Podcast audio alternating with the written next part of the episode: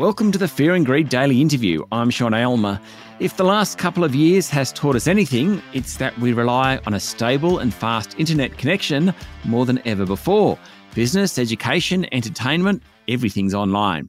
So today I wanted to talk to one of the local players in the space, Aussie Broadband, which has been around for more than 16 years. Phillip Britt is the managing director of Aussie Broadband. Phil, welcome to Fear and Greed. Thanks very much for having me. Now, I'll get on to Aussie Broadband and the rest of the industry in a moment, but first I have to ask you you started your first ISP, Internet Service Provider, when you were 18. What's the story? Why? How? Yeah, look, it was it all stems back in the day. Dial up internet was the thing then. And it was costing me a fortune to dial Melbourne to get access because I lived out in regional Victoria. And one day I got this massive phone bill. My parents chucked a, a wobbly at me, sort of thing. And I thought, well, maybe I should start to look at bringing some some internet access down into Gippsland where we were based. And so it all sort of started from that. That I had this massive bill shock, uh, grumpy parents, and, and and felt that there was a need in the market that needed to be filled. So most of us in that situation, and many of us have been in that situation, don't actually go and start an ISP though. No, look, I guess school was never my thing. I was always pretty frustrated in high school, especially during the later years. And I just, I always wanted to get into business. And I wasn't, I always liked IT and things like that, but never quite knew what it was. And then at that point, I loved networking and that. And so internet sort of became the obvious choice, I guess. Okay.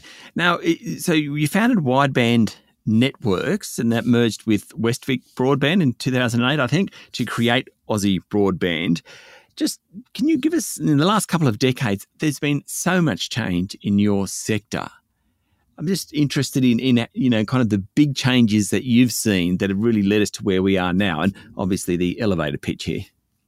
Yeah, look, I guess when we started Wideband and and the, the guys started Westvic, it, was again about filling a, a, missing need, and so we'd progressed from that dial-up sort of era, and ADSL was the thing at the time, but ADSL had its limitations in that you had to be a, a certain distance from a phone exchange, and so if you lived in out of town or or perhaps out on acreage and that, then you couldn't get any access, and so we ultimately saw a need, and so we started doing wireless technology.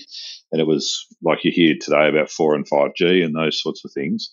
This was all the precursor technologies to that, and we would put antennas on people's houses, pointed back to a tower in the middle of town, and sometimes that tower might have been a, a big tower, sometimes it might have just been an antenna on top of a building that we big builder sort of borrowed from people to, to get access. And the technology's changed a lot during the time from, from ADSL through to, I guess, the wireless technologies we're using through to NBN that we have today and, and now also into the mobile space as well. So that's the thing I've always loved about this industry is it's always changing and it's always got a challenge, whether it be a technical challenge or a commercial challenge to solve. Okay, so for the uninitiated like me, take me through how the industry works now. So, where the NBN sits, where providers like Aussie Broadband sit, where wireless technology sit, and the customer. Yeah, so I guess you have in in the fixed line space at least, you have NBN is the default sort of network provider that, that most of us connect through these days. And there's competition laws essentially that prohibit other players from competing with the NBN for, for the average residential thing. So NBN's role is a wholesale network. They don't sell to direct customers. And then you have what they call retail service providers or, or RSPs. And so Aussie is one of those. And there's over 190, nearly 200 RSPs out there that uh, sell internet through the NBN. And so you've got your big four majors, uh, Aussie's number five within that. And then there's a very long tail of providers that support smaller numbers of customers. So NBN runs the line out to the customer, and then NBN brings all of the customers back to a central point they call a POI or a point of interconnect.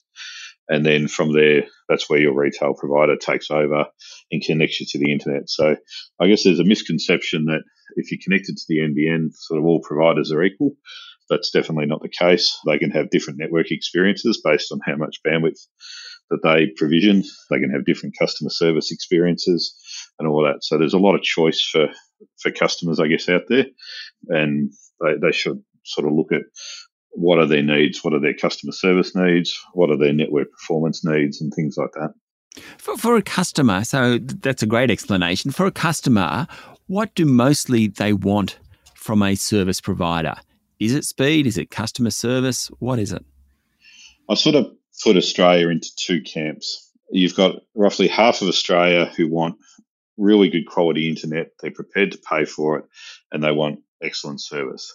And then the other half, I would probably put in the, the camp of they basically want a reasonable service, but they want the lowest possible price to get that service. Yeah. And so that tends to, if you look at where the market falls, you essentially have Telstra and Aussie that probably appeal to that more premium end of the market. And then you have the rest of the market that appeals to that sort of more value seeking end of the market. Stay with me, Phil. We'll be back in a minute.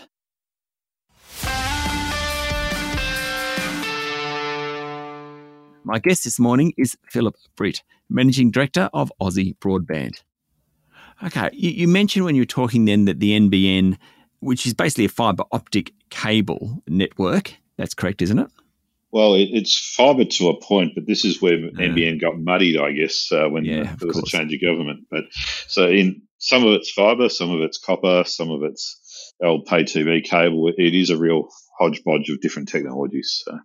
Okay, so but it's the dominant provider. What um, part of my ignorance? But what happened with everything that Telstra laid and Optus laid? Well, yeah. So what what happened there is a lot of it ended up getting either sold or leased to NBN. So in the case of the copper wires, NBN now owns those that way Telstra did. Telstra owns the duct generally in the ground that all these cables run through, and they lease it back to the NBN. Right. And the HFC cables that Optus built also got sold to NBN and ended up didn't getting used because they perhaps weren't as good as what NBN thought they were. So a lot of that network got replaced with other stuff. So yeah, there's a bit of a yeah a story just in that just in that really. Okay, so then uh, Aussie Broadband, you're but you're investing your own fibre network. How does that fit into it? So I guess there's two parts to it. So when we talked before around the customer connecting to NBN and then NBN bringing it all back to a central point for for RSPs, our fibre is about getting it from that central point back to. So there's 121 of those points around Australia, and it's about getting those that traffic back to the capital cities. And so Aussies, this is where we can differentiate, and this is where we bring that back on our own fibre as opposed to leasing it from other carriers. The other thing it allows us to do is directly connect to business customers. So the competition law doesn't prevent us from being able to build to business premises. And so we, we can bypass the NBN for businesses, government enterprise sort of thing, and, and do that on our own fibre network. So we can be quite competitive with that because we don't have to pay the NBN tax essentially. Yeah, okay. The NBN, uh, it's government owned. Is it likely to remain government owned? Well, certainly, the, with the change of government and the new communications minister coming in, they've stated quite categorically they have no intention of selling NBN in the, the future. So I think if there's a change of government in a few years' time, then things like NBN always turn on a dial with uh, with that. So yeah. Okay. So okay. So I have kind of get the landscape. So what about Aussie Broadband now? So obviously you see an opportunity in laying fibre for your customers and potentially business customers. Is that kind of a key part of your strategy? That's that's a key part of it, and sort of data connectivity is one thing that we do, but we, we do a whole range of other things, and a lot of us sort of a lot of our customers uh, residential customers, but we do a lot more in the business and enterprise space as well. And so with that, we do connectivity, but we also do things like phone systems, network security, cloud solutions for storing your data and protecting data. So there's a whole range of different products and services we do in that technology space other than just purely connectivity.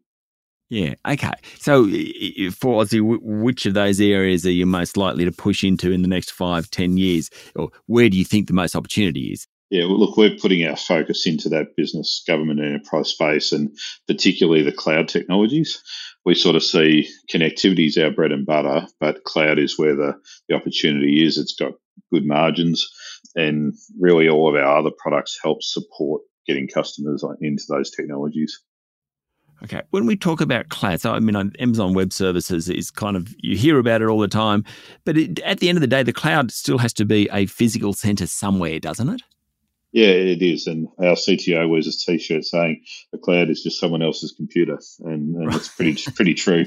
Yeah. Um, But yeah. uh, I guess the difference is with the cloud services we offer, I can take you into a data center, I can show you the servers that it's sitting on and the storage. Whereas in the Amazon cloud or the AWS clouds and so on, then ultimately it's out there somewhere, but putting your fingers on it. And so for a lot of particularly government clients, they want to know yeah. exactly where their data is, what data center it's in, and what the protection mechanisms are. And that's really where we specialize. Yeah, I mean, I remember working at Fairfax as it was then. A real issue there was if we went to the cloud, it would be US based. And so, Amazon being the example, what laws would apply to data protection, privacy? Absolutely. Data sovereignty is a huge part these days. Yeah. Okay. Phil, I have learned a lot this morning. Thank you very much for talking to us here at Fear and Greed. No worries. Thank you for having me. That was Phillip Britt, Managing Director of Aussie Broadband. This is a Fear and Greed Daily interview. Join us every morning for the full episode of Fear and Greed, Australia's most popular business podcast. I'm Sean Aylmer. Enjoy your day.